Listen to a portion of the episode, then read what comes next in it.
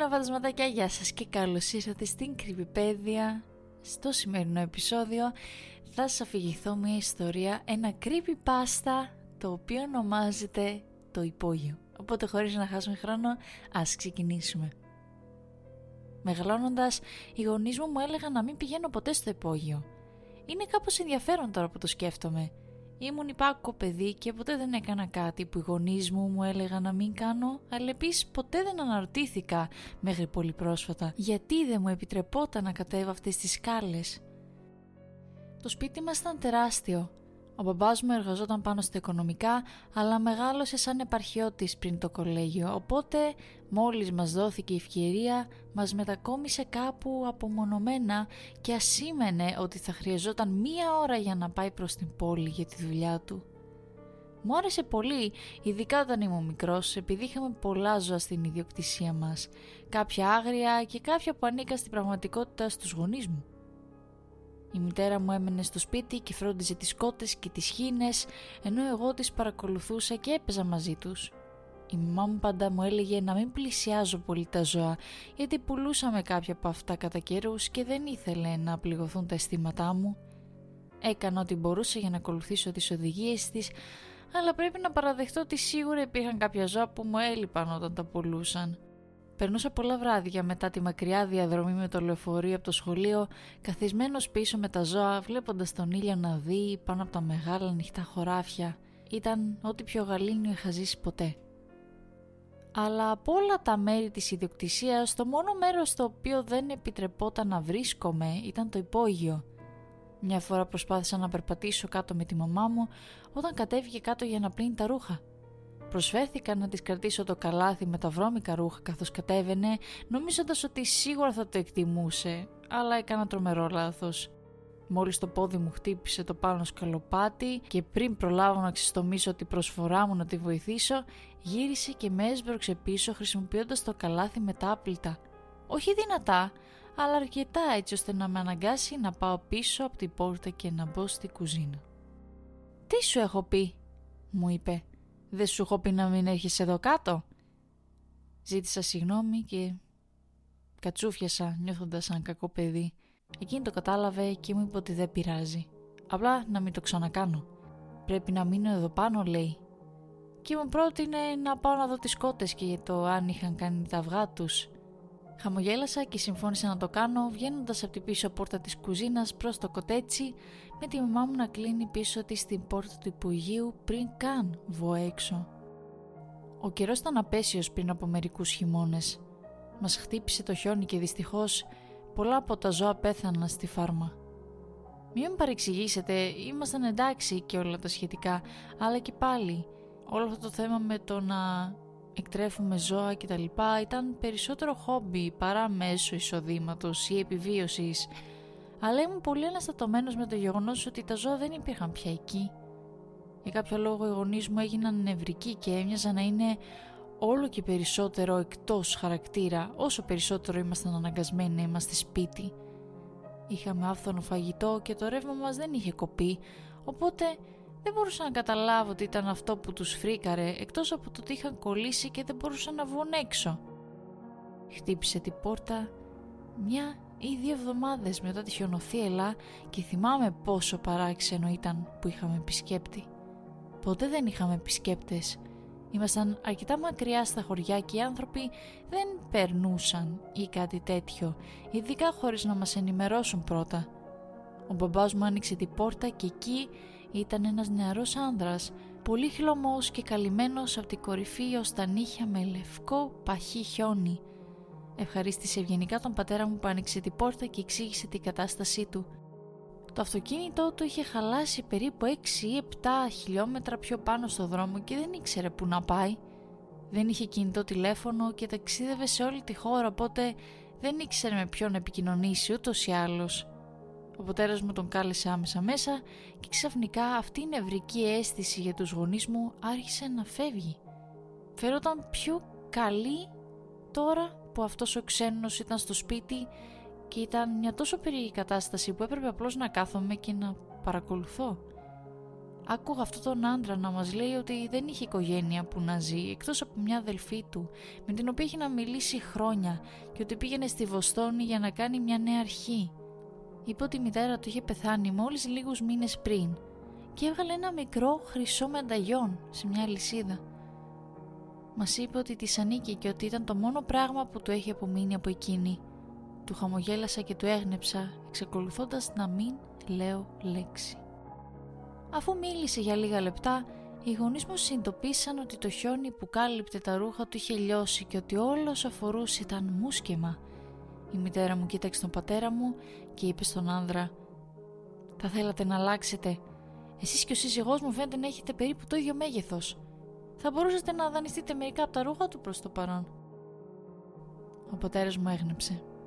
Ο άγνωστος σηκώθηκε και έσφιξε το χέρι του πατέρα μου ευχαριστώντας τον ξανά και ξανά ενώ η μαμά μου τον οδήγησε προς την κουζίνα. Το πλυντήριο και το στεγνοτήριό μας είναι από εδώ. Είμαι σίγουρη ότι μπορούμε να σου βρούμε κάτι. Άνοιξε την πόρτα του υπογείου και έκανε νόημα στον άνδρα να την πλησιάσει.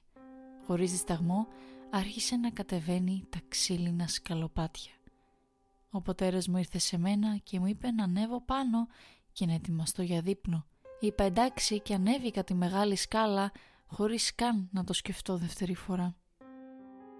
Όταν κατέβηκα κάτω, η μαμά μου και ο μπαμπάς μου έστρωναν το τραπέζι. Ρώτησα αν ο ξένος θα μας έκανε παρέα, αλλά χωρίς καν να με κοιτάξουν μου είπαν ότι είχε φύγει. Δεν ήξερα τι να πω σε αυτό γιατί είχε σχεδόν παγώσει μέχρι θανάτου μόλις έφτασε στο σπίτι μας και η κοντινότερη πόλη ήταν πολύ μακριά δεν υπήρχε περίπτωση να τα κατάφερνε να επιστρέψει.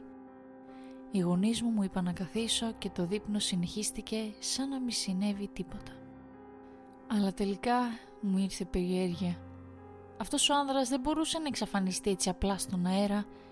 Έπρεπε να μάθω τι συνέβαινε στο υπόγειο. Έπρεπε να ξέρω αν θα επέστρεφε ποτέ. Ήμουν μικρός αλλά όχι ηλίθιος. Ήξερα ότι κάτι δεν πήγαινε καλά. Εκείνο το βράδυ, αφού οι γονείς μου είχαν πάει για ύπνο, άρπαξα τον φακό από το σιρτάρι μου και ξεκίνησα να κατεβαίνω τις σκάλες προς την κουζίνα. Τα πατώματα έτριζαν, γι' αυτό έπρεπε να πάρω πραγματικά τον χρόνο μου, φροντίζοντας να μην ξυπνήσω τους γονείς μου στην πορεία.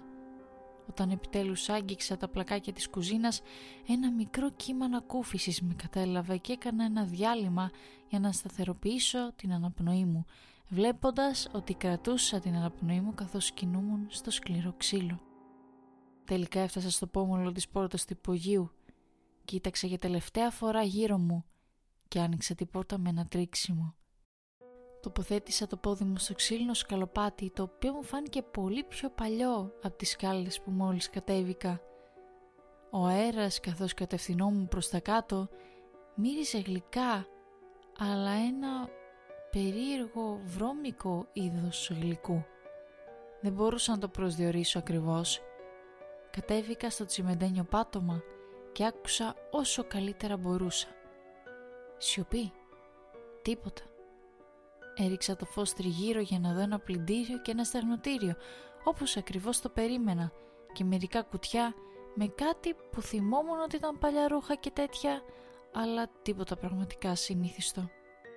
Γυρνούσα να ανέβω πάλι τις σκάλες, νιώθοντας πλέον ανόητος και στην πραγματικότητα αρκετά ξινός με τον εαυτό μου που δεν άκουσα τους γονείς μου, όταν κάτι γυαλιστερό τράβηξε το βλέμμα μου.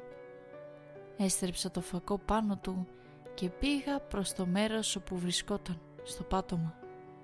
Ήταν το χρυσό μενταγιόν που μας είχε δείξει ο ξένος από τη μητέρα του το σήκωσα και κούμπησα στο τοίχο για να το εξετάσω περαιτέρω, όταν ο τοίχος άρχισε να κινείται προς εκεί που κινούνταν και το βάρος του σώματός μου.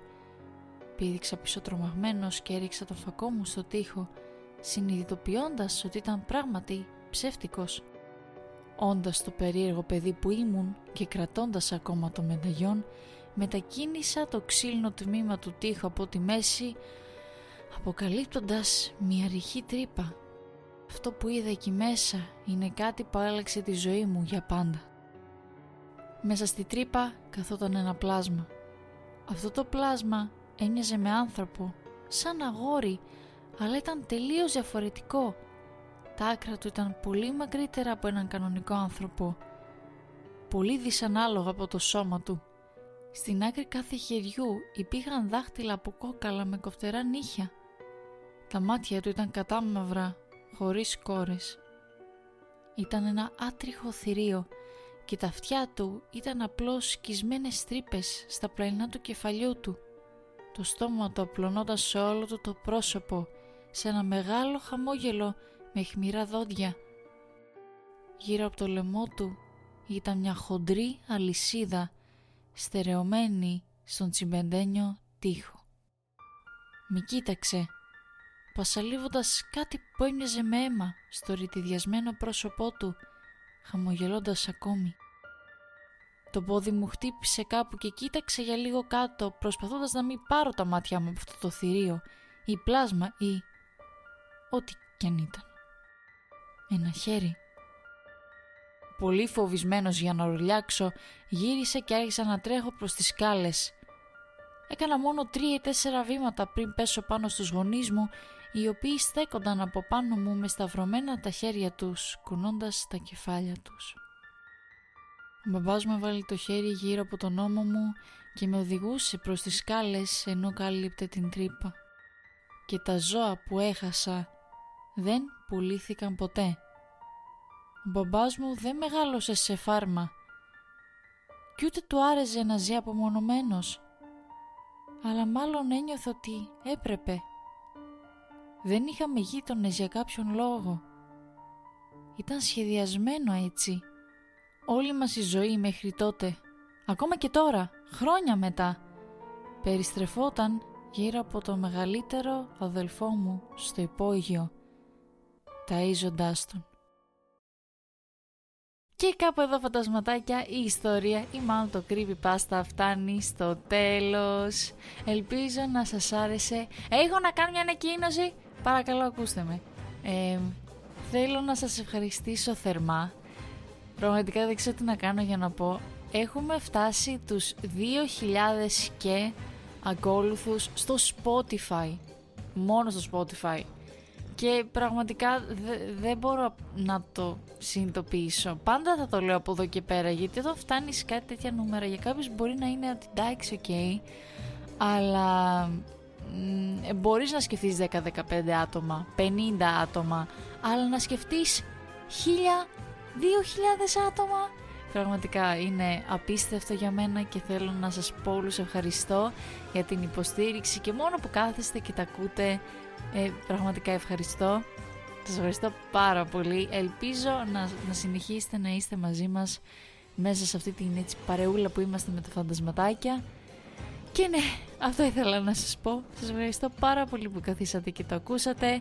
Ε, ελπίζω να έχετε ένα υπέροχο Σαββατοκύριακο ή οποιαδήποτε μέρα και αν κάθεστε και το ακούτε να έχετε μια υπέροχη μέρα. Ε, θα τα πούμε αν είναι την επόμενη Παρασκευή σε ένα επόμενο επεισόδιο της Κρυβιπέδια ή αλλιώς την Τετάρτη που θα γίνει αυτή τη φορά live stream στο YouTube κανάλι και μέχρι τότε να είστε καλά και να προσέχετε. Bye bye!